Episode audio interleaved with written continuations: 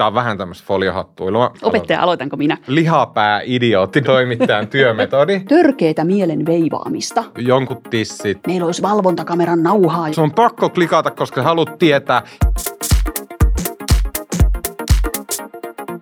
Tervetuloa puheenaiheen podcastiin. Tänään keskustellaan mediasta ja journalismista ja, ja siitä, että, että miltä media ja journalismi näyttää 2020-luvulla ja onko objektiiviselle ja neutraalille journalismille ylipäänsä kysyntää. Vieraana meillä on Helsingin Sanomien uutispäällikkö, podcastaaja ja tubettaja Tuomas Peltomäki ja kriisiviestinnän asiantuntija ja tietokirjailija Katleena Kortessoa. Tervetuloa. Kiitos. Kiitos. Tuomas, sä oot nytten rantautunut myös Tuben puolelle ja Kyllä. teet podcastia. Kerrotko vielä ihan lyhyesti, että minkälainen tämä sun oma ää, podcasti on?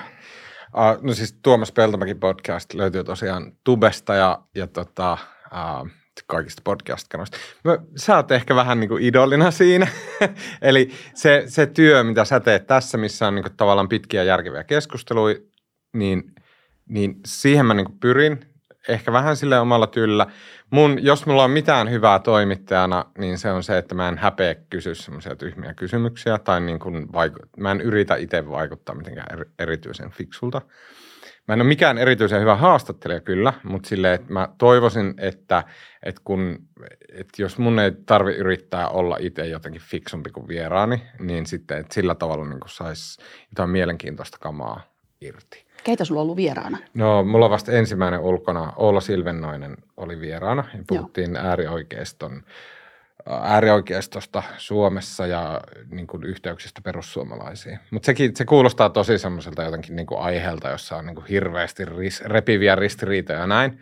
Mutta et se oli enemmän, niin kuin, se oli semmoinen hyvin nörtti Joo. keskustelu. Et me puhuttiin siitä, että, että mitä ne on ne ajatukset, mistä ne tulee ja miksi. Ja Oula kertoi vaikka siitä, että miten että se jengi, joka Ranskan vallankumouksessa ää, oli mestauslavalla, niin pisti päitä poikki, niin ne on tismalleen sama jengi edelleen. Ne samat ajatukset on periytynyt aikojen läpi, sillä että se äärioikeisto jengi on sitä, kenen päät lopsattiin pois.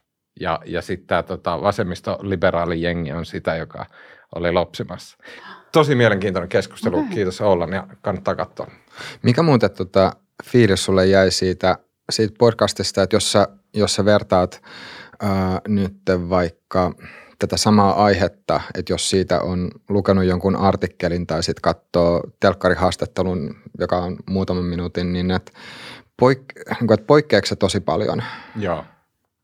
Mä, mun mielestä niin kuin, mä ajattelen jotenkin silleen toiveikkaasti silleen, että niin kuin, podcast, semmoinen pitkän formaatin podcast sille, että ollaan niin pitkään rauhassa ja puhutaan niin kauan kuin järkevää asiaa, niin se on vastavoima varsinkin niin kuin somelle, Twitterille ja sitten niin kuin Twitteristä ammentavalle semmoiselle niin kuin hyvin, hyvin tavallaan niin kuin kärjestävälle medialle, jossa mä itsekin siis on ollut töissä ja niin kuin näin, että se ei ole huono asia, että sitä on, mutta että sille vastavoimana on sitten se, että niin kuin, okei, että nyt niin kuin puhutaan tästä aiheesta pitkään, koska siinä pitkässä puheessa me huomataan, että niin, ei me olla kovin eri mieltä ja niin kuin kaikki ymmärtää toisiaan. Se, mikä Twitterissä vaikuttaa, että tämä on niin kuin törkeän paha idiootti ja tämä ei taju yhtään mistään yhtään mitään. Sitten jos ne tarpeeksi kauan juttelee, niin wow, sitten ne tajuukin. Joo, Katleena, sä olit tota Sanna Ukkolan taustatoimittajana Alfa TVllä joku aika sitten, niin minkälainen kokemus tämä taas sitten oli sulle? No se oli älyttömän mielenkiintoinen kokemus, koska mä pääsin katsomaan millaista on tehdä TV-ohjelmaa sieltä kulissien takaa. Siis just vierasvalinnat ja, ja taustahaastattelujen määrä ja se, se tavaran määrä, mitä siihen tarvittiin. Tosi mielenkiintoista. Öö, ja siis se työtahti oli ihan järkyttävä. Sitähän tehtiin siis suoraa lähetystä tunti per arkipäivä. Me tehtiin sitä kaksistaan, 50 lähetystä – ministeritason, kansanedustajatason vieraita, paljon toimittajia. Säkin olit siellä, eikö ollut? Ja kaksi ja puoli kuukautta sitä. Niin joo, oli aikamoinen semmoinen niin taustatoimittamisen ja TV-ohjelman teon korkeakoulu. Hmm. No, kiitos, että sain olla. Hyvä, pääsit. Joo. Jotenkin professionaali kokemus. Joo. Ja Sanna on voi olla niin montaa mieltä hänestä persoonana ja näin, mutta hyvä toimittaja, todella on, hyvä toimittaja. On, Sanna on todella, tekee tosi tarkan pohjatyön. Ja, ja terävä ja, ja oh.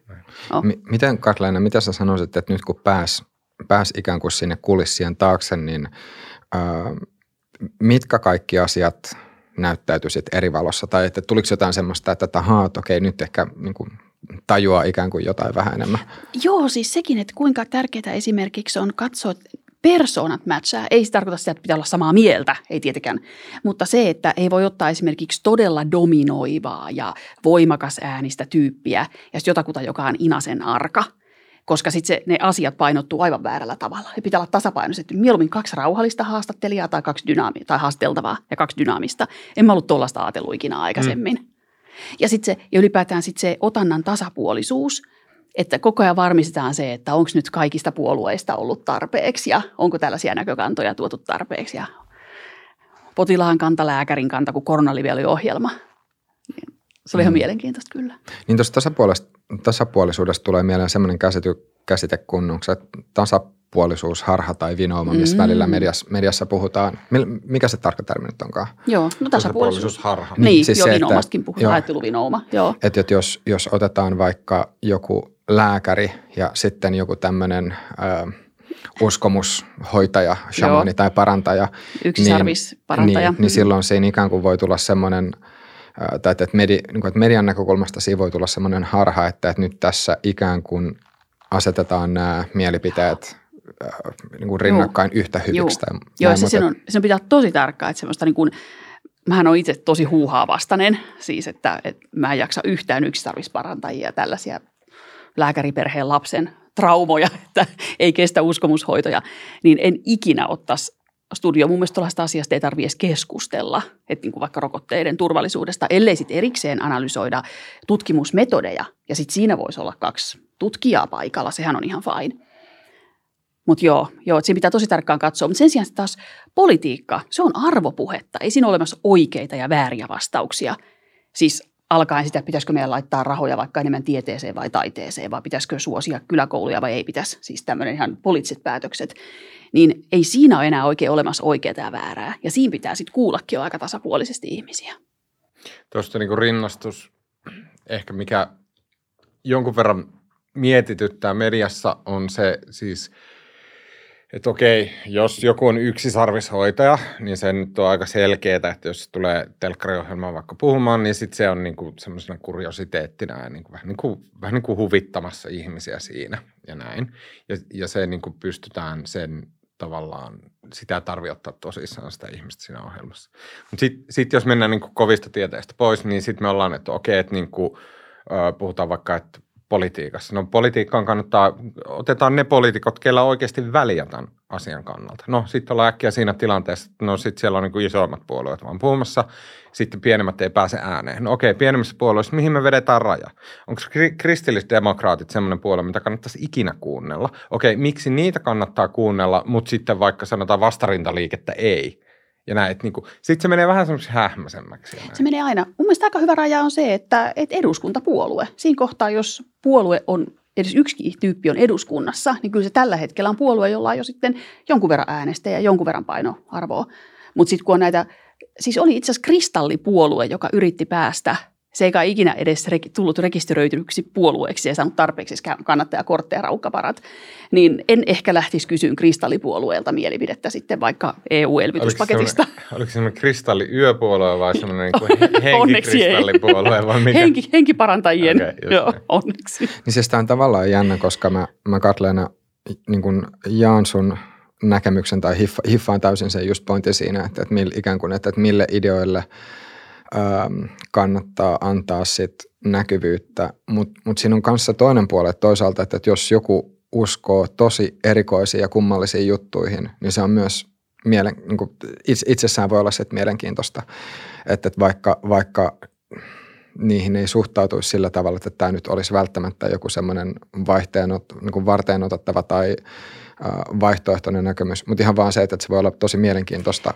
ymmärtää no, sitä, niin että miksi joku uskoo johonkin. Joo, ja sitten nimenomaan ehkä tuolta henkilökuvat, jos tullaan niin kuin henkilökuvan näkökulmasta, niin sitten siinä voi ollakin, että kyllä mua kiinnostaa joku Katri Helena, kun hän todella kokee saavansa viestejä kuolleita läheisiltään. Niin kyllä mun mielestä hän kiinnostaa tehdä varmaan Katri Helenasta henkilökuva.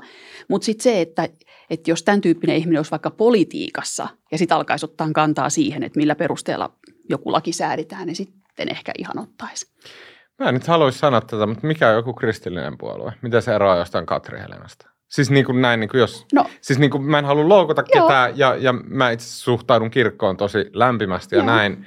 Niin kuin mahtavaa, että ihmisillä on tämmöisiä niin kuin ajatuksia ja näin, mutta siis jo, Mhm. mm-hmm. miksi se ra- raja on vedetty silleen, että Katri ja Helena ufo-jutut on ihan jotain, ei, ei, ei. Ja sitten meillä on niin kuin puolue, joka perustelee jollain niin kuin taruilla 2000 vuoden takaa. No siis mä itse olen eronnut kirkosta, mutta mun mielestä se on aika hyvä kriteeristö se, että siellä on, siellä on sakkia eduskunnassa. Että jos Katri Helena perustaisi tämmöisen puolueen, tai jos meillä olisi just kristalli, kristallipuolue, jotka näkevät yksisarvisia, ja jos ne pääsis eduskuntaan, niin sit on jo pakko kuunnella, koska sitten ne kantaa sellaista paina-arvot. Et ei voida, niin kuin, me ei voida mitään eduskuntapuoluetta dissata niin alas, koska sit siellä on jo sen, verran- sen, verran, sen verran paljon kansaa takana. Pakkoa niiden mielipide on kuulla. Niin ja valtaa vaikuttaa Niin. asioihin. Niin. Niin tästä, tästä muuten voisi päästä semmoiseen, semmoiseen kysymykseen kuin, että mikä teidän mielestä on median tehtävä? Että jos miettii, että, että mikä median tulevaisuus on, niin että ennen kuin edes menee sinne, niin että, että mikä, mikä on median tehtävä? No joo. Mut nyt media on tosi laaja. Pitää ehkä vähän tarkentaa. Puhutaanko me kaikesta mediasta, joka sisältää niin kuin Jaotellaan. kaksivärigiffeistä niin kuin kaiken siihen asti, että lähetetään suorana ulkoavaruuteen ihmiskunnan jotain niin kuin suurimpia. Ei nyt toi menee saivarteluksi. Aloitetaan vaikka JSN-alasista. Mutta silloin, me puhut, Tiedotusvälineistä silloin me puhutaan journalismista. Journalismi ja media ei ole sama asia. olekaan, Puhutaanko me mutta- journalismista? Ähm, no minkä, minkä, Tuomas, minkä eron sä tekisit median ja journalismin välillä? Mä, mä mediassa on niin kuin, valtaosa mediasta on jotain aivan muuta journalismia. Journalismi on hyvin pieni semmoinen niin kuin vakavien nörttien alahaara siellä. Ja niin kuin mun mielestä jollain niin kuin viihde dominoi, se porno dom- dominoi siellä, sekin on mediaa siinä, missä kaikki muutkin. Ää, ja, ja niillä on aivan eri niin kuin moraali, niin kuin lainalaisuudet, niin käy, käytössäännöt, käyttösäännöt, kaikki tällaiset kuin journalismi. Jor, journalismi on tavallaan niin kuin jossain määrin säännellympää ja säädellympää ja siinä on niin tietyt odotukset, jotka kohdistuu journalismiin, joita ei olisi reilua kohdistaa vaikka huutokauppakeisariin. Mutta mä itse asiassa oletin jotenkin, että sä ajattelit nimenomaan, mikä on journalismin tehtävä. Mä ehkä, en mä tiedä, ylitilkitsinko, mä ajattelin, että ajattelet nimenomaan Joo, ehkä journalismia. musta tuntuu, koska, että tässä mä viittasin enemmän just tähän journalismiin. Mutta mun mielestä siinäkin ollaan, niin kuin, mun mielestä median ja journalismin suhde on siinä mielessä tämän niin kuin meidän teeman, se on niin kuin olennainen kysymys, koska selkeästi osa niistä tehtävistä, mikä ennen oli journalismilla, jolla oli ennen paljon dominoivampi rooli mediassa, silloin kun oli kolme kanavaa ja sitten siellä aika paljon tuli toimitettu ohjelma, niin silloin journalismi oli tosi iso tekijä. Nyt sanotaan, TikTokilla on paljon niitä niitä niin kuin, tota, tehtäviä, mitkä ennen oli, sanotaan, niin kuin Ylen jollain lasten tai nuorten ohjelmalla. TikTok hoitaa sen, niin kuin, se on mediaa selkeästi, mutta se ei ole journalismia, silti se hoitaa osia niin kuin vaikka nuorten tiedot, tiedonvälityksestä. Mm. Mutta mikä on journalismin tehtävä, jos me nyt lähdetään niinku siitä? Öö, mä itse tykkäisin jakaa journalismin selkeästi osiin vielä, koska mä- en pysty vastaamaan kysymykseen, mikä on journalismin tehtävä just tästä asiasta, mi- minkä takia säkään et pystynyt vastaamaan, mikä on median tehtävä, kun journalismikin on niin valtava iso palikka. Että jos ajattelee esimerkiksi, että meillä on selkeät vaikka puoluelehdet. Me kaikki tiedetään, että puoluelehdet aika moni järjestölehtikin on tietynlainen agendalehti. Niiden tehtävä on tukea sitä tietenkin sitä emo-ylläpitäjää. Ne ovat, ne ovat päääänen kannattajalehtiä. Niin mä en suoraan sano edes ymmärrä, minkä takia ne on JSN-jäseniä. Mä en ymmärrä, koska sehän on selvä juttu, jos me katsotaan asiasta X ja me katsotaan uutisointi vaikka nyt demokraatti, verkkouutiset, Suomen uutiset, Suomen uutiset ei ole JSN jäsen muutenkaan. Me katsotaan silti puoluelehtien uutisointi asiasta X. Sehän on selvä juttu, että se on niin kuin todella painottunutta kansan uutiset ja niiden pitääkin olla. Niin mä en tiedä, minkä takia ne edes teeskentelee olevansa JSN jäseniä. Joo, Mielestäni niitä ei tarvi. Se on ihan fine. Saa olla puolueen. mä ymmärrän ton, mutta, Mm. mutta mä näkisin sen ehkä, okei se riippuu varmaan, että miten katsoo JSN, että näkeekö sen semmoisena korkeana niin kuin abstraktina instituutiona, joka, joka edustaa jotain silleen niin kuin, tiedätkö, maailmassa vaikuttavaa hyvän voimaa ja näin. Niin. Joo. Mä näen, siis tämä on varmasti Jäsenillä on totta, se- enkelin siivet siellä. Niin, Joo. siellä on paljon niin sanan vapausarvoja ja muita, joita se ajaa ja se on hyvä asia. Mutta sen lisäksi JSN on median, median vaikutusvaltaisten ihmisten, päätoimittajien, omistajien ja muiden. Se on niiden keino, ja siis mun mielestä tämä ei ole mitenkään paha asia, tämä on hyvä asia. Se on niiden keino varmistaa, että valtio ei ala säädellä Nimenomaan. mediaa. Mieluummin säädellään itse kuin niin. tullaan Ehkä tässä, säädellyksi. tässä voisi vielä nyt, jos jonkun, joku mm. kuulee, jolle siis tämä ISN eli julkisen sanan neuvosto mm. ei ole vielä niin tuttu, Hyvä niin että tarkennus. jos sen, sen vielä avaa tähän lyhyesti. Ja Joo. sen takia niin kuin viedäkseni tämän niin kuin hirveän pitkän JSN monologin loppuun asti, niin, tai siis vastatakseni näihin niin kuin kysymyksiin on se, että, että siis mun mielestä JSN saa tavallaan aikaan just kaksi asiaa, joista toinen on se, että sillä varmistetaan, että Sanna Marinille ei tule mieleen, että hei, tätä pitää suitsia mediassa, niin kuin esim. Britanniassa on tapahtunut. Siellä on aivan tämmöiset niin kuin barbaariset itä-eurooppalaiset medialait. Uh, ja sen lisäksi se JSNn mukana tulee tämmöiset journalistin ohjeet, joka on tietty noin 20-pykäläinen säännöstö, joihin sitoudutaan J- JSN jäsenenä. Eli sitoudutaan, että näitä me no- noudatetaan. Siinä on niin kuin sanktiot ja muut, jos niitä ei noudata. Lähdekritiikin ohjeet Kyllä. kaikki. Juu. Ja että niin kun, äh, ihmisiä, joita jutut käsittelee, heillä on oikeus tulla kuulluksi tietyssä ajassa. Jos on virheestä, täytyy tietyllä näkyvyydellä korjata. Ja, näin.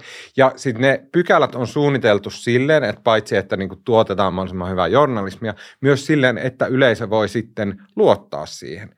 Se pystyy luottaa, että okei, no tämä puoluelehti tai tämä vaikka rautatietyöläisten lehti, vaikka se on, niin kuin sillä on oma agenda ja omat mielenkiinnot, se on sitoutunut JSN-sääntöihin. Se, tar- se on niin kuin tietty semmoinen bottom line, jonka aline ei mene. Se tarkoittaa, että siellä puhutaan totta, mm. jos ne tekee virheitä, Käytännössä ne menee sen ali. Siis sehän siinä on, että jos nyt ajatellaan puoluelehteä, eihän ne nyt ikinä haastattele niin sanotun vastapuolen näky- näkemystä. Että kyllähän se on selvä juttu, että puoluelehti tekee oman puolueensa poliitikoistaan, puheestaan, välikysymyksestä tai jostain tekee uutisen. Ei siihen niin hetkeäkään kysytä vastapuolen näkemystä. Ja se on kuitenkin siis journalistin ohjeissa sanotaan, että pitää aina osallisten mielipidettä kysyä. Niin siis mun mielestä JSN, siis julkisen sanan neuvosto on tärkeä ja se on älyttömän hyvä, että medialla on itsesääntelyelin ja journalistin ohjeet on hyvä juttu. Mutta onhan ne nyt täysin kuollut kirjain puoluelehtien kohdalla. Se on sellainen sano, sanoin, niin kuin sano, ääneen sanomaton sääntö tai että ne on noudattavinaan.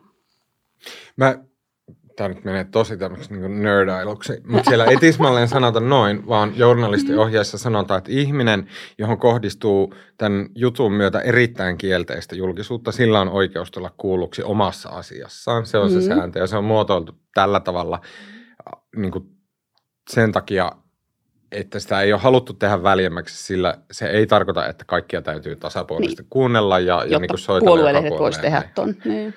Näin, mutta se, se tavallaan, että niin kuin he ei siinä mielessä riko journalistin ohjeita, koska journalistin ohjeet on hyvin tarkkoja. Mm. Mutta sen takia ne olisi semmoisia, sä saat varmaan kiittää mun ajatuksesta. Sain, että niinku, sain. Joo, niin, joo, kyllä. Että, Ja mä en tunne niin hyvin puoluelehtikenttää. Mm. Mä jostain, mä, mä Twitterissä jostain syystä verkkouutiset ja Demarin laittanut sille, että niiden twiitit tulee mulla. Joo, En mä muista, että välillä klikkaan sitä, mutta en mä Mm. niin kuin lue. joo, joo. Joo, mä oon siitä, siitä aika kiinnostunut, koska tämän takia just, että mikä on, mikä on journalismin tehtävä, niin mun mielestä ihan erikseen meillä pitää olla agendalehtiä. Siis mun mielestä täysin pitää olla. Ja sitten jotenkin niiden kohdalla mun mielestä se JSN on pikkusen vähän semmoinen, ja journalistiohjeet vähän kuollut kirjain. Mutta mielestä se on mahtavaa, että meillä on media, joka suoraan sanoo, että kannatamme asiaa A, ja se on tässä. Ja näitä saisi olla enemmänkin, joku maakuntalehti. Mä nyt itse tuun Hämeenlinnasta. Mielestä se olisi täysin fine, että Hämeen Sanomat ilmoittaisi, että joo, että me ajetaan maakunnan asiaa. Että se olisi niin suoraan sanottu. Uutisoidaan maakuntakeskeisesti ja sitten maakuntalehdethän rakastaa haukkua Helsinkiä, se kuuluu mun mielestä asiaan. Ja, ja, se, ja se on siis, että yksi journalismin tehtävä, tietynlaisen agendajournalismin tehtävä, ja mä sanon tämän hyvällä, niin sen tehtävä on pitää heimoyhteyttä, pitää meidän puolta, olla meidän kuplassa iloisesti. Mä, niin kuin, mä en ole eri mieltä ja näin varmasti olisi hyvä olla ja näin varmasti osittain on, mutta koska ehkä sen takia just kun puhuu niin kuin omasta alastaan, niin mun mielestä semmoiset niin kuin tarkat distinktiot on tärkeitä. Ja tota, niin kuin median sisältä katsottuna mm, on olemassa semmoisia niin kuin tavallaan lohkoja sen median sisällä Mm. jossa osassa niistä lohkoista on ok sanoa, että Suomi NATOon. Mm.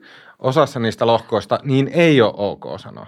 Ja ne lohkot niin tosi karkeasti, mutta ne lohkot on pääkirjoitussivu, jossa pääkirjoitustoimitus, joka on yleensä päätoimittaja-alainen, niin se, ne ottaa jonkun kannan asioihin, että tämä on meidän mielestä hyvä asia.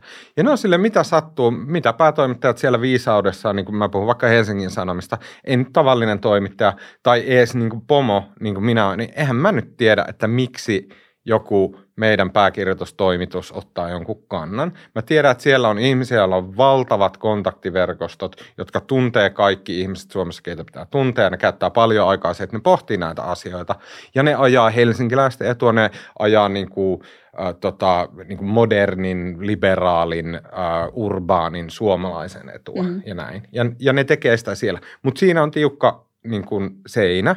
Se on pääkirjoitustoimitus, niiden tehtävä ottaa kantaa uutistoimituksen puolella semmoista ei saa olla. Mm. Eli se ei saa se, että jos pääkirjoitustoimitus on sitä mieltä, että Suomi pitää ylihuomenna liittyä Venäjään, niin meillä ei saa tulla uutiset, että Venäjä on ihan mahtava juttu ja ai että kunhan Putin olisi meidänkin pressa ja näin. Mm. Et siinä on tiukka semmoinen yksi niin kuin sektorijako.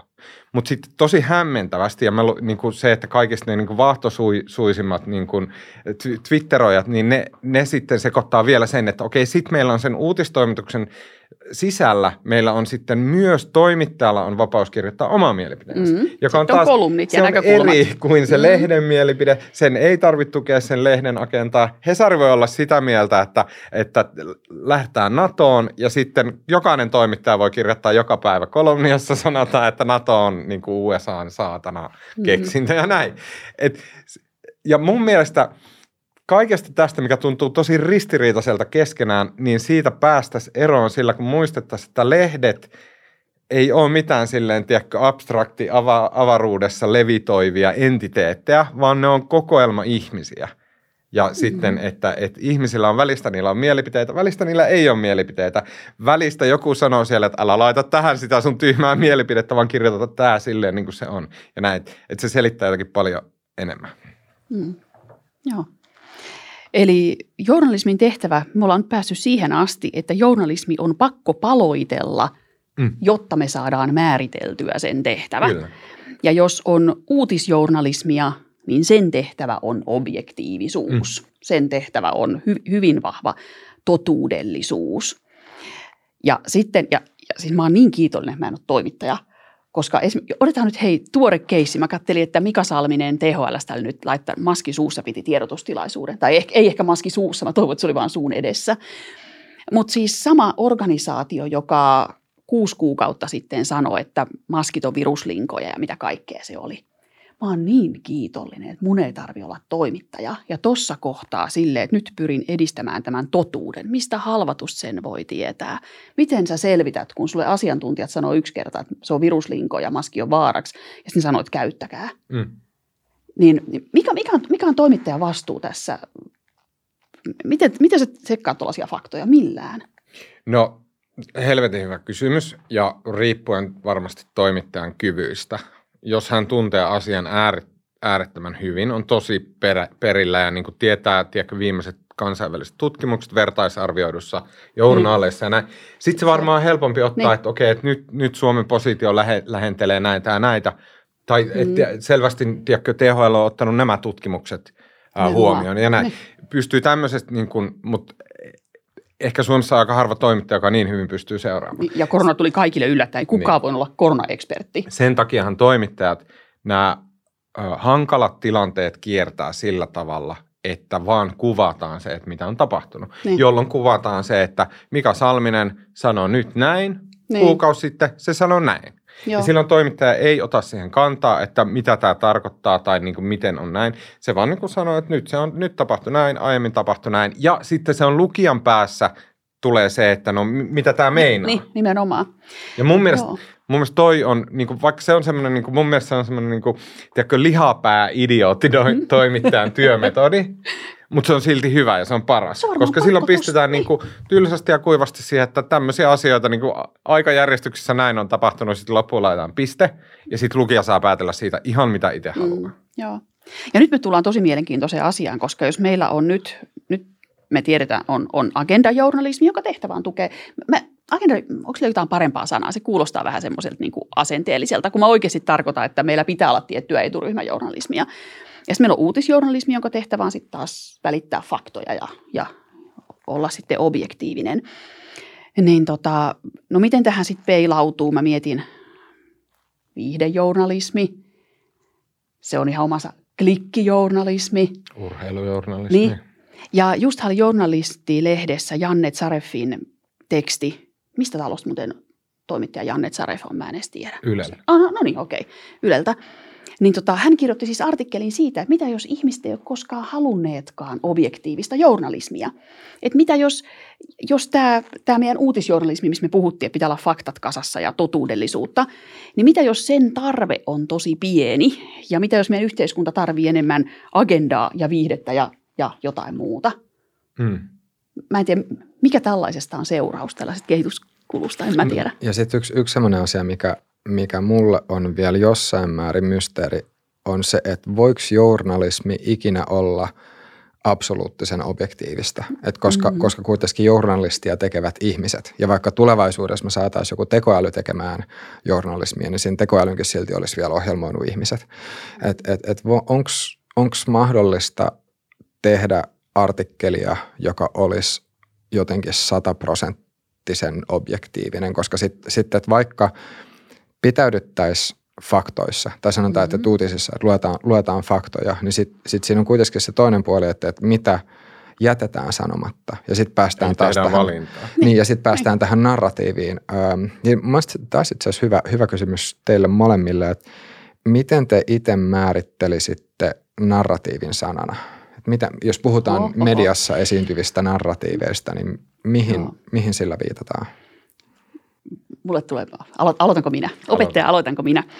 Öö, mä väitän, että nyt mä annan tämmöisen hienon tähtikarttametaforan.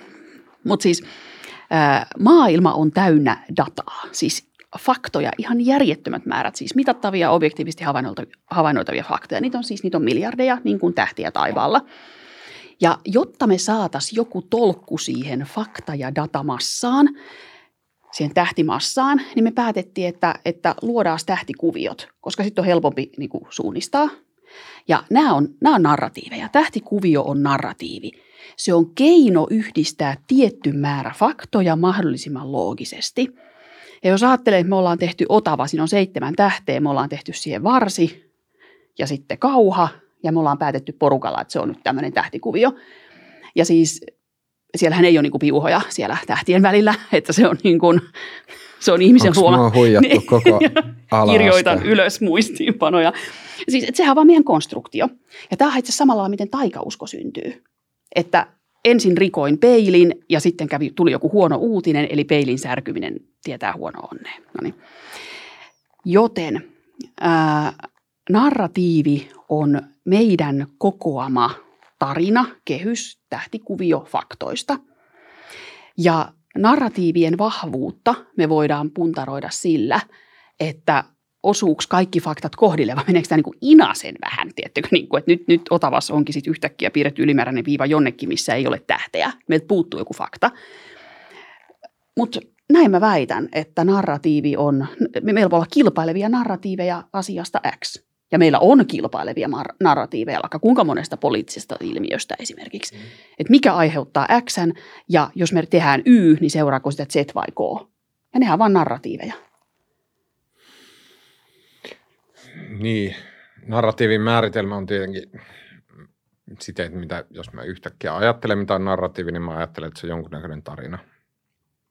Sitten jos mä lähden niin määrittelemään, että okei, että mitä tarkoittaa narratiivisuus nykyisessä mediassa, journalismissa, somessa, siinä tavalla, millä me tulkitaan maailmaa, niin en tiedä. Mutta mä uskon, että se on, se on, se on varmaan, niin kuin mä lähden jostain niin evoluutiobiologiasta, että se on niin kuin valikoitunut yhdeksi hyvin tehokkaaksi keinoksi jäsentää maailmaa, Just saada niin kuin äkkiä hyödyllisiä johtopäätelmiä tehtyä mä, on, nyt mennään niin tosi obskyreihin paikkoihin, mutta yksi niin kuin evoluutiopsykologian yleensä ottaen niin kuin tosi höttöistä paskaa, mutta että yksi aika pitävä ää, tutkimus osoittaa, että ihmisillä on siis geeneistä johtuva taipumus ää, hahmottaa, että niin kuin, ää, jos jotakin tapahtuu, niin sen takana on joku muu, joku toinen niin kuin, tavallaan niin kuin, toimija. Sille, että jos jostain, se, ja evoluution kautta se tulee siitä, että jos jossain, tiedätkö, puskassa räsähtää, niin on evolu, evolutiivisesti hyödyllistä, että sä hahmotat, että räsähdyksen takana voi olla tiikeri. Näin. Ja, ja sä et halua ajatella sattumaa, vaan nimenomaan, niin. joo. Ja saattaa mm. olla, että mm. tätä kautta ihmisillä on kehittynyt taipumus niin kuin ylipäätänsä ajatella ja hahmottaa maailmaa ja saada siitä johtopäätöksiä käyttäen työkaluna tämmöistä narraatiota. Mä tiedän sen, että Kahneman ja Tversky, jotka on kaksi tosi superkuuluisaa nobelistipsykologia ja joilla on mahtavia kirjoja, ni, niiden niin tässä kahden syklin ajattelumallissa Joo, nar- narratiivilla on joku niin kuin, rooli. Joo. Mutta mä en muista enää, että mitä ne siitä selosti. Näin. Mä nyt vaan oksennan kaikki ajatukset, mitä mulla tulee mieleen narratiivista. Mutta sitten jos mennään siihen, että okei, että nyt jos puhutaan journalismista ja mediasta, niin sitten mä, niin kuin kaikki toi, mitä sä sanoit, mutta sen lisäksi myös narratiivi on semmoinen, joka ei synny yksilön päässä, vaan se syntyy semmoisena niin kuin Mauno Koiviston sopulilaumana, että missä mm-hmm. niin kuin, äh, ei kenenkään tahdosta, ei kenenkään suunnittelemana, mutta niin kuin otsikoissa, twittereissä, lausunnoissa, tiedotteissa syntyy joku niin kuin tapa ajatella. Ihmiset tulkitsee samaan. Se varmaan hmm. siis jo tämmöiset kollektiiviset narratiivit syntyy samalla lailla kuin etunimimuodit. Että 90-luvun puolivälissä – mun kummityttöni on nimeltään Iida, ja Iidan vanhemmat halusivat antaa sille nimen Iida, että kaikilla ei olisi samanlainen nimi, niin Iida on tämmöinen vähän erikoisempi nimi. Ja se on siis 90-luvun puolivälin yleisimpiä nimiä, koska kaikki yhtä aikaa keksi saman idean. Mun että... tyttären nimi on Venla. Joo. Ja sitten me oltiin silleen, että ei vitsi, voiko me näin friikkinimeä antaa. Joo. Ah, sitä kiusataan koulussa ja se oli sen vuoden viidenneksi niin, suosittu me, nimi. Joo, joo, joo. Tämä just näin. Nämä syntyy kollektiivisesti. Ja sitten sehän siinä on ihan pirun vaikeeta, että miten – saa kiinni siitä, että hetkinen, nyt tämä on kollektiivinen narratiivi ja itse asiassa nämä faktat, niin onko niillä oikeasti sitä yhteyttä, mikä me ollaan rakennettu. Että et onko tämä Otava niin sanottu oikea ratkaisu, mitä jos se olisi, siitä saisi myös, mä oon, myös, mä oon piirrellyt, siitä saisi myös banaanin ja hedelmäkulhon, mm. jos haluaisi yhdistää. Että niin kuin, millä perusteella Otava on parempi kuin banaani ja hedelmäkulho. Ja se vaatii ihan niin kuin, törkeitä mielen veivaamista – että pääsee irti sitä kollektiivisesta narratiivista. Mutta itse asiassa aika, aika ronski kollektiivinen narratiivi me huomattiin ö, edellisissä USA-presidentinvaaleissa, koska se viestintä, mitä luki, kun mä, mä oon vähän niin kuin politiikkanarkkis ja medianarkkis, mä luen ehkä vähän liikaa uutisia, mutta se mitä Suomessa viestitti oli tosi vahvasti se, että Trump tunaroi tätä ja Trump tunaroi tätä. Ja niinhän se tunaroi. Se on ihan kauheata se Crooked Hillary ja kaikki semmoista niin kuin ihan alatyylistä hommaa ja niin kuin sitä a- a- aikamoista touhua. Mutta se voitti silti. Ja jos mä olisin tehnyt, jos mä olisin tehnyt joku vedonlyönnin sillä perusteella, mitä suomalainen media sanoo, niin se meidän median narratiivi oli tosi yhtenäinen, että Trump on sontaa ja ei se voi voittaa. Ja kyllä siinä kaikki oli alalla, joka loksahti yhdeltä jos toiselta, kun tuli vaalien tulokset. Niin tätä mä tarkoitan. Me ollaan jumiuduttu siihen meidän kollektiiviseen narratiiviin. Toi on mun mielestä hyvä esimerkki. Mä oon löytänyt, silleen mua sattuu vaan vituttaa tämä, niin että sen takia mulla on tämä esimerkki silleen takataskussa valmiina, mutta mua jotenkin ärsyttää suunnattomasti se, että näissä vaaleissa, mm, jotka voi olla ohi silloin, kun tämä tulee julki, mutta kuitenkin, että nyt, nyt on semmoinen, mitä toistellaan Suomessa, että Trump on sanonut, että pitää piikittää tota puhdistusainetta suoneen, että korona lähtee pois. Sitä toistellaan niin Suomessakin, että, että laitetaan niin siis tämmöistä niin pöydänputsausainetta, Joo, niin desinfiointiainetta. Että sitä niin pitää piikittää mm. suoneen. Trump on sanonut jotain näin hullua. Mä muistan, kun mä itse vaan katsoin sen pressin, missä se puhu, mistä tämä niin lähti alun perin liikkeelle.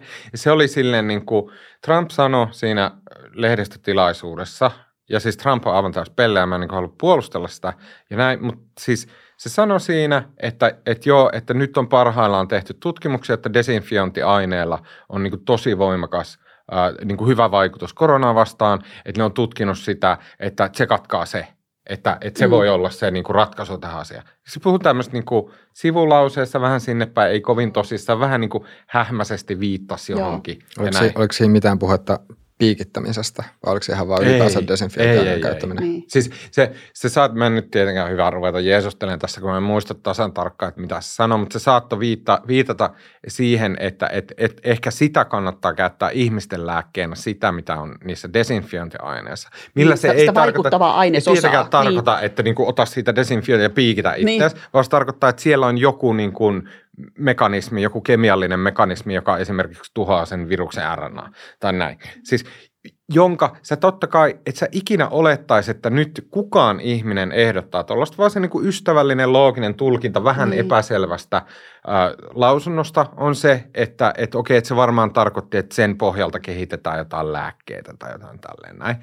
Mutta sitten, koska Jenkeissä on niin polarisoitunut ne mm. media Joo. ja super tehokas aktivistisome – niin se mun, tämä on vähän tämmöistä foliohattuilua, mutta mä uskon, että se pitää paikkaansa, että se menee jotenkin silleen, että siellä ne aktivistit istuu somessa, ja ne on totta kai, koska ne haluaa, ne haluaa saada jotain aikaiseksi, ne haluaa vaihtaa Trumpin vaikka Sandersiin. Mäkin vaihtaisin mielelläni Trumpin Sandersiin ja näin, mutta että ne, ne haluaa saada jotain aikaiseksi. Yksi niiden työkalu on niin tuutata kamaa, että Trump sanoi jotain aivan hullua ja näin. Ja sitten sit ne jenkkimediat... Lausuntojen vääristelyt ja muut. Joo. Ne toimittajat istuu siellä, ne seuraa niitä aktivisteja, koska myös ne aktivistit niin mm. seuraa tärkeitä asioita, ne on hyödyllisiä lähteitä. Sitten ne rupeaa että hei Trump sanoi jotain tällaista, ja koska jenkkimediat on huomattavasti suomalaista mediaa politisoituneempia, niin sitten jenkkimediat rupeaa tu- tuuttaa, että joo Trump sanoi tällaista, ja sitten me Suomessa, me taas ollaan niinku niiden jenkkivenioiden varassa. Ja sitten me ollaan siltä, ei vitsi, Trump sanoi tällaista. Joo. No vitsi, CNN sanoo tälleen, pakko se olla totta. Joo. Koska me ollaan jo niin kaukana sieltä alkulähteeltään sieltä, että, niinku, että meillä on semmoinen... Niinku, ei tule ko- mieleen tarkistaa enää. Eikä niin. tule mieleen, että, että viisi jenkkimediaa, kaikki on voineet sanoa niin. saman väärän väitteen. Kyllä. Kaikki, kukaan ei ole tarkistanut lähdettä. Ei ja se tälleen syntyy se narratiivi, että mm. okei, okay, na, se ei ole sama asia kuin narratiivi. Narratiivi on jotenkin laajempi kuin yksittäinen anekdootti, mutta tämä narratiivi. Niin, mm. että niinku tämmöiset yksittäiset anekdootit luo sitä narratiivia, että Trump on aivan sekopää hullu, mm. joka käskee niinku ihmisiä tekee aivan kreisiä juttuja. Joo. Mun Joo. mielestä tässä niinku tosi karkeasti se mekanismi, ongelmallinen mekanismi, vihan sana ongelmallinen, mutta että niinku mekanismi, joka tuottaa tosi paljon huonoja juttuja maailmaan. Joo. Tässä on yksi, yksi sellainen asia tullut kans Trumpista mieleen ja, ja siis mä en todellakaan ihmettele siitä, että, tai en ihmettele sitä, että Trump herättää hyvin vahvoja tunteita puolesta ja vastaan ja en, en kistä sitä, etteikö Trump olisi myös hyvin, hyvin erikoisia asioita twiittaillut, mutta se narratiivi siitä, että Trump olisi aivan täys sekopää ja täys idiootti ja tyyliin niin vähäälyinen ihminen, niin sit, sitä on miettinyt, että, että olisiko se mahdollista, että semmoinen sekopäinen idiootti tulisi valituksi maailman merkittävimmän valtion johtoon. Mm-hmm. Että minkälaisia ikään kuin puppet mastereita se sitten vaatisi sinne, sinne taustalle. Et, et, et, toi, toi on vaan semmoinen, niin kuin, että tuossa narratiivissa mun mielestä on joku semmoinen asia, mikä tökkää. Joo, siinä on Otava piirretty nyt kuudella tähdellä ja nyt niin kuin jotain on vähän ohitettu siinä. Niin, että et vaikka, et vaikka, vaikka olisi Trumpin politiikasta täysin eri mieltä mm. kaikesta mahdollisesta, mutta just se, että, että, että, että jos se olisi aivan täys idiootti, siis sillä tavalla, että se oikeasti ei ymmärtäisi yhtään mistään mitään, niin miten semmoinen ihminen olisi voinut pelata sitä poliittista peliä sillä tavalla, että se, se olisi tullut niin. valituksi. Siis kaikki ne niin kuin vastustajansa kepittänyt ja näin. Niin. Vaikka niin. se niin kuin ei osaa sitoa kengännauhoja, niin. niin silti se pystyy jotenkin, tiedätkö, mätkimään niin kuin – etenee puolueessansa. Ja, niin, niin joo, näin. Joo. Mitt Romneyt ja okei, okay, ei, Clintonit ja muut, niin kuin, että tuosta on vaan vaikka se on siis niin kuin retardi, Joo. niin eihän se kuulosta uskottavalta. Ei se kuulosta uskottavalta. Tosin mä, mä haluan nyt vasta narratiivin. Mun mielestä mm. tämä on yksi narratiivi, mm. semmoinen iso narratiivi, joka on läsnä. Ja se on se, että on olemassa voimia, jotka on suunnitelmallisia ja fiksuja. Mm-hmm. Suomalaiset tunnistaa tämän narratiivin läsnäolon esim. Putinista – Uh, Okei, okay. mm. ehkä mä lähden, tämä on ymmärrettävää, jos mä lähden vähän kauempaa. Toimittajana, toimittajan työ ehdottomasti paras osa on se, että pääsee paikkoihin, pääsee tapaan ihmisiä, pääsee näkemään niiden kuvien taakse. Ja ikävä kyllä toimittajana sä huomaat sen, että miltei aina, missä hyvänsä instituutiossa, kuka hyvänsä ihminen tekee kaikki asiat viime tingassa vähän sinne päin. Joo tosi harvassa paikassa on mitään semmoista, tiedätkö, niin kuin rautaista suunnitelmallisuutta, mm. järjestelmällisyyttä, harkintaa ja semmoista, vaan ihmiset elää kädestä suuhun, tuskastuneina, stressaantuneina, ää, missä on kattoa sähköpostia, unohtaa vastata ja näin. Se, on, se, on läpi, se lävistää joo, koko joo, maapallon. Se, joo, se on just näin. Mutta, ja joo. nyt tullaan siihen narratiiviin. Me toimittajatkin tiedetään, että näin on. Mä uskon, että tämä on fakta maailmassa. Mutta silti mäkin olen sitä mieltä, että tähän on yksi poikkeus ja se on Putin. Mm-hmm. Putin pelaa koko ajan semmoista jotain niin 6D-shakkia, missä niin, on niin, tiedätkö, niin, joku niinku globaali niin maailmanvalvonta meneillään. Näin. Ja se, niin. se niin kuin, että, että meillä on tämmöisiä narratiiveja, jotka tavallaan on ristiriidassa keskenään, ne ei niin kuin, voi pitää paikkaansa. Putin on ihan samanlainen kuin sekoilija, tiedätkö, se niin kuin, tuskastelee ja niin kuin, ihan siltä, että vittu mä unoin repleta siihen e-mailiin ja näin, niin kuin, mä syöksen tämän maan katastrofiin ja näin. Mutta si- silti on olemassa niinku semmoisia isoja narratiiveja, missä on olemassa jotain suunnitelmallisia. Tiedätkö, USAn valtakoneista on täynnä semmoisia niinku hahmoja, jotka pitää huolen, että vaan paras pääsee sinne hallitsemaan maailmaa ja näin. Voi ihan hyvin olla, että jenkkipolitiikka on täyttä tunarointia, täyttä sekoilua. Se on itse asiassa niin pahassa jamassa, että Trumpin kaltainen niin kuin oranki pystyy kepittämään ne muut, jotka vaan on vielä tyhmempiä kuin se voi olla. Mä en väitä, että näin on, mutta voi olla. Ja, ja ei kannata ehkä liikaa mennä siihen narratiiviin, että siellä on semmoinen joku superäly mm-hmm. vastassa. Niin.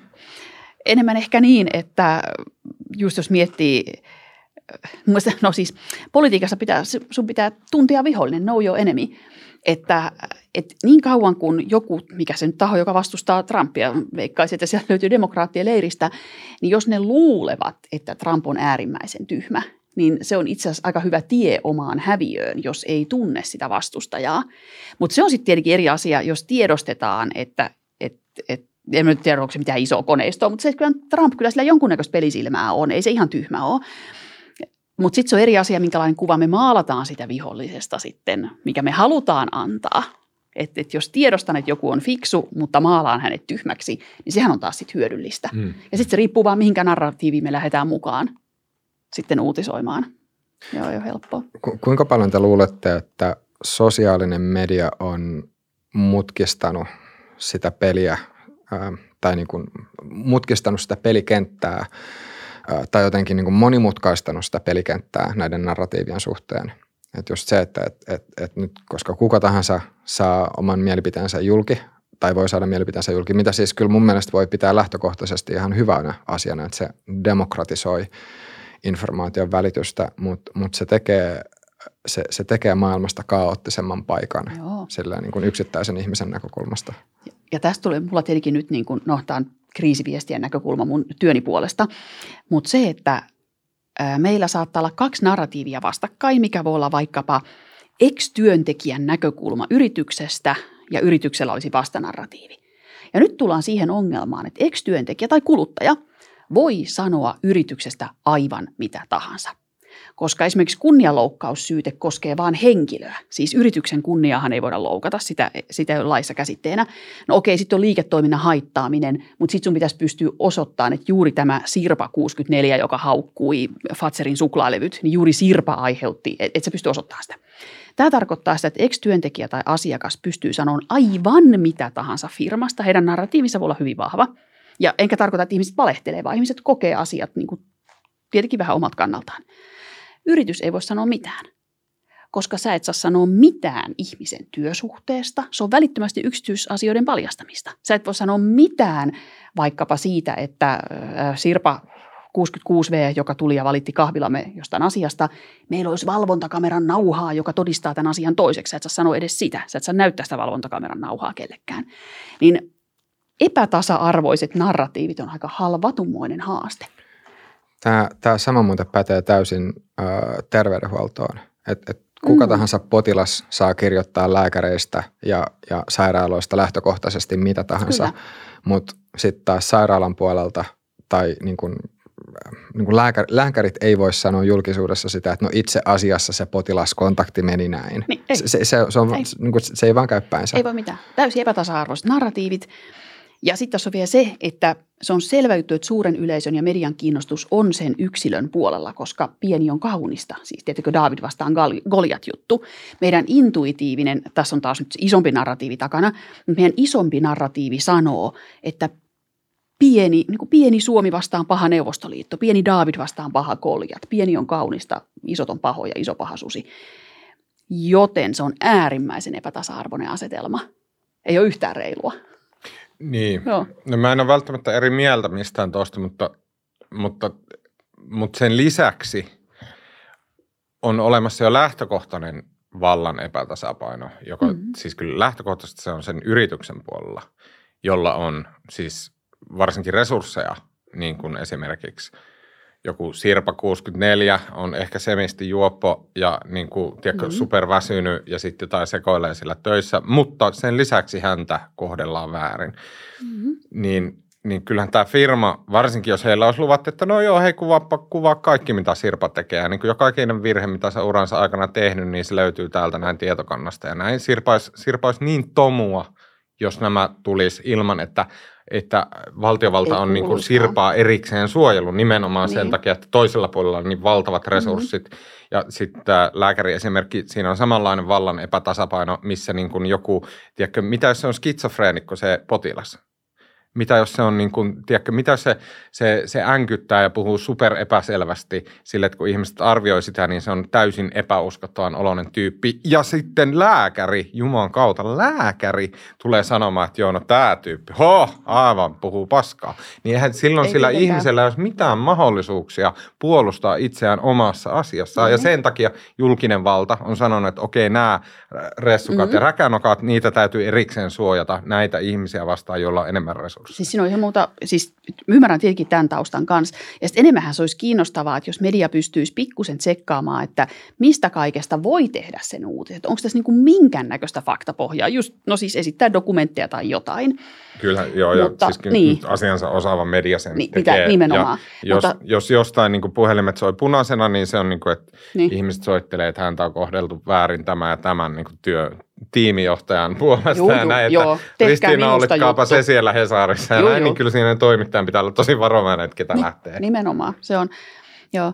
Mutta tämä on siis äärimmäisen mielenkiintoinen asia, koska nimenomaan siis tämä ei ole ollenkaan helppo. Ja sitten kun se voi, tilanne voi olla sellainen, että se yksittäinen yksilö oikeasti syyttää faktisesti asiasta, mitä ei ole tapahtunut, ja tavallaan se vähän niin kuin moraalinen oikeutus olisi ehkä sen isomman puolella, mutta sitten voi olla just toisinpäin. Sitten voi nimenomaan olla, to, nimenomaan olla toisinpäin, että joku isompi taho on käyttänyt hyväkseen pientä. Niin millä sä tämän erotat, koska molempien narratiivit olisi täysin ehjät? siis toimittajalla, niin ei ole ollenkaan helppo. Tämänkin takia mä oon niin, kiitollinen. Niin, tämä vähän nyt lipsahti silleen siihen niin kuin kysymykseen, mm-hmm. että okei, että mitä jos media tekee aiheesta juttua, niin kuin, mm-hmm. et, et, niin kuin on erikseen on puhe, jota käydään, missä media on mukana niin kuin, mm-hmm. tavallaan, että jos joku Sirpa postaa somea, että hänen työntekijänsä niin, se on, eri on aivan, aivan mm. niin kuin, runkkuja ja sitten, tiedätkö, että voiko se firma kommentoida siihen alle, että no itse Sirpa juopottelee töissä. Niin. Näin, ja tämä on kielletty mm-hmm. ja tämä on säännelty, ei voi.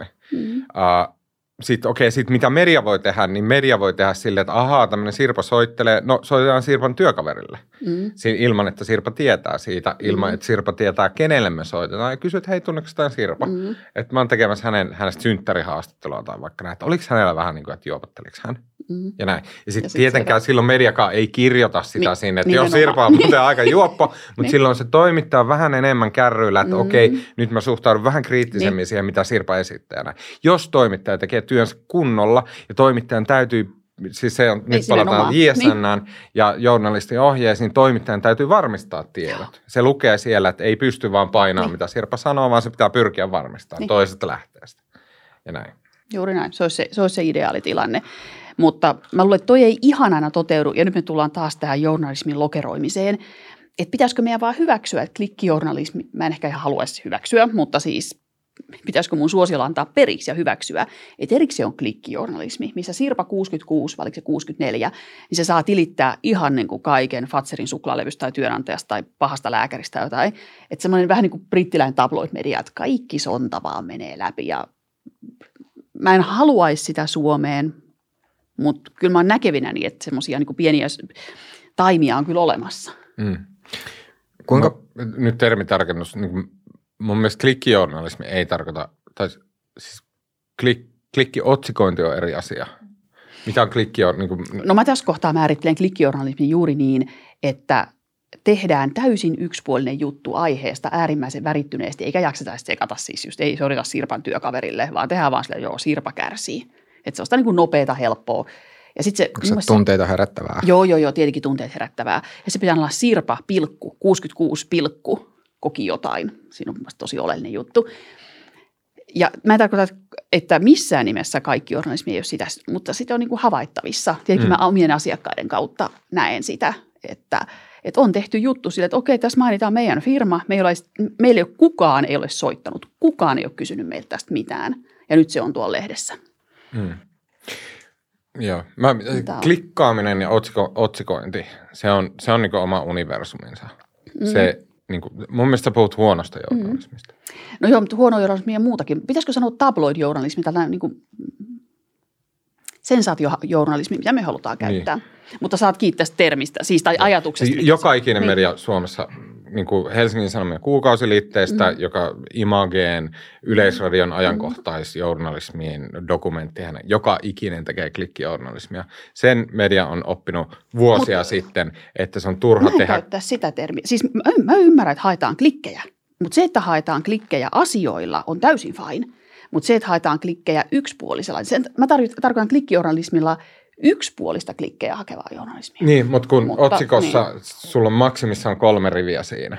Mm. Se tarkoittaa, se on... että silloin niin kuin yksi puoli korostuu väistämättä. väistämättä. Ja sä et pysty tekemään sellaista mm. otsikkoa, joka niin kuin tavoittaa jonkun kahden tunnin lukukokemuksen koko Ei, mutta, siis, mutta nimenomaan klikkijournalismi on mun mielestä semmoinen, että se otsikko, se saa olla yksipuolinen, mutta koko juttu on yksipuolinen. Että se, että se juttu saa mm. niin kuin mitenkään mutta avata. Mutta sitten taas päästään siihen, että niin kuin ne, mm. ne te, tavallaan, että mitä tar- niin kuin, joka ikinen juttu, jota vaikka suomalaiset laatumediat julkaisee, niihin haetaan otsikko, jo, jo, jolla haetaan mahdollisimman paljon juu, klikkiä. Juu, ja yleensä se otsikko, se ikävä kyllä ei ole, se, niin kuin se kolme riviä, mitä sulla on, se ei ole yhtä kattava ei ja hyvä tietenkään. kuin se niin kuin 14 000 rivin juttu tai kahden ei tunnin dokumentti. Ei, eikä mä niitä niin, Tämä on tiet, tietyllä tavalla siis jännä, niin. jännä just, että jos miettii, että siihen aikaan, kun ei vielä ollut nettiä, niin silloin otsikoiden tehtävä oli – antaa se pääpointti Kyllä. siitä, että ihmiset pystyvät selaamaan sen lehden, ne katsoo, että mitä otsikos luki Joo. ja sitten saada siltä pohjalta se kokonaisku, niin kuin jonkunnäköinen kokonaiskuva Joo. siitä, että mitä maailmassa tai Suomessa on tapahtunut.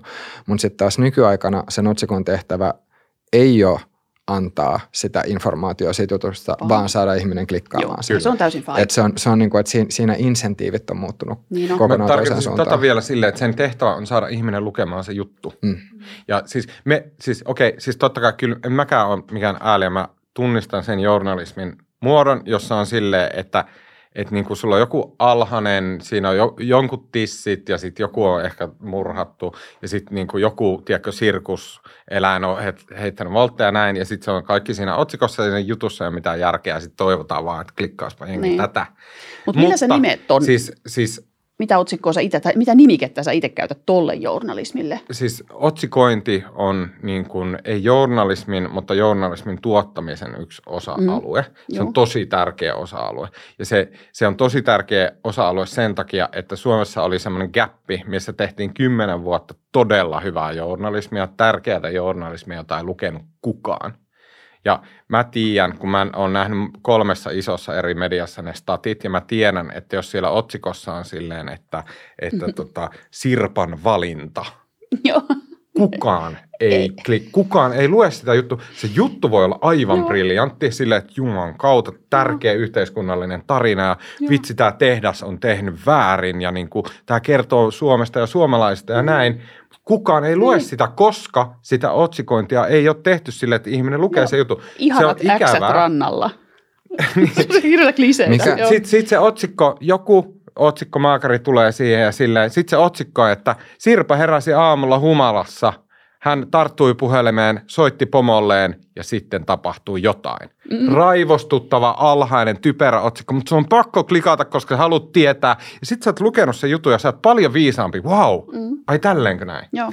Se on, se on tavallaan niin alhasta, jos sitä ei pysty mm. tekemään tyylillä, mutta se on tarpeellista, koska on pakko saada ihmiset lukemaan ne tärkeät jutut. Joo, joo, siis ton mä ymmärrän ihan täysin. Ja sen takia itse asiassa, tämä on musta ihan sikamielenkiintoista, siis että mitä tarkoittaa sana klikkijournalismi, koska tota mä en ajattele edes klikkijournalismina, koska se on median tehtävä. Siis, siis pakkohan niiden on saada lukijoita. Jos, jos sä et saa lukijoita, niin sulle ei kohta enää bisnestä, jos puhutaan nyt kaupallisesta puolesta nimenomaan.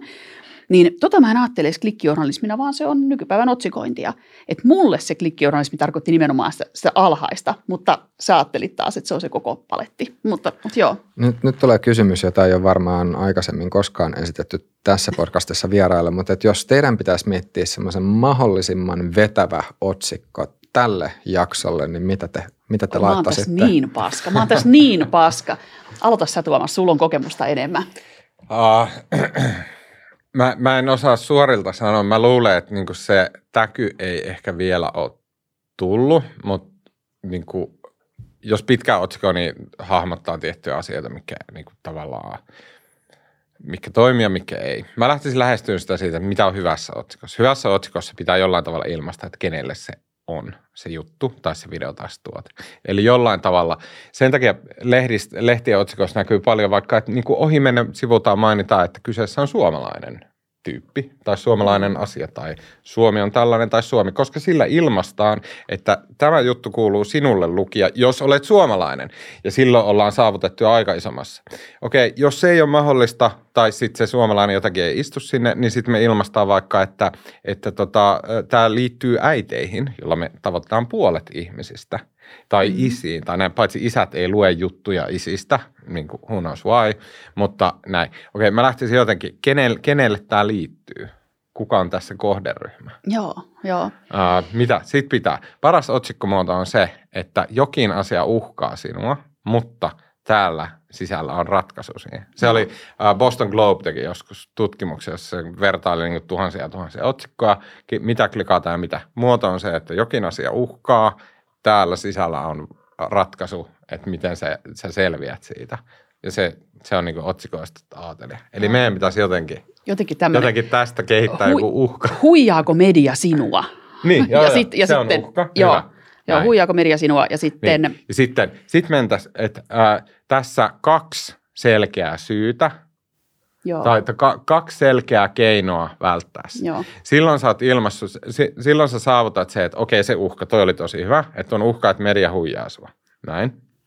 Auttaako se, jos sanoit, että asiantuntijat paljastavat kaksi syytä? Auttaako se, että se niin paljastat jotain salattua? Olla, joo. Jos, jos on olemassa riski, että jos on aihe, josta puhuu niin kuin paljon vaikka idiootit, tai silleen, tiedätkö, että että, että se on joku, mistä niin kuin semmoiset niin kuin netin huurupäät jauhaa mm. jatkuvasti, niin silloin se pitää jollain tavalla ilmaista, että täällä on jotain muuta kuin silleen sitä ryönää, mitä sä oot nähnyt aiemmin.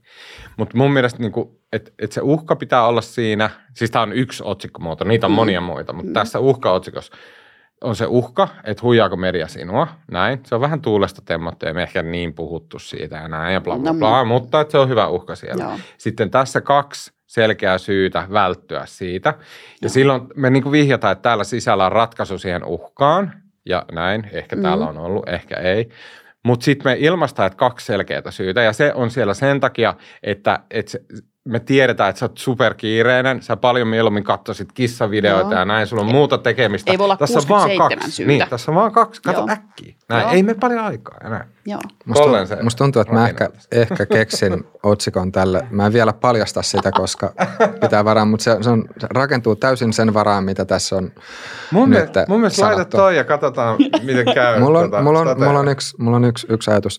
Ö, tässä oli tarkoitus kysyä teiltä molemmilta se, että, että kuinka paljon teidän mielestä median tehtävänä on kritisoida ihan vain val, niin vallassa olevia tai val, valtaa pitäviä ja sitten ää, tämmöisiä valtainstituutioita, mutta koska nyt meillä on nauhoitusaika päättymässä, niin se kysymys pitää, pitää jättää sitten seuraavaan kertaan.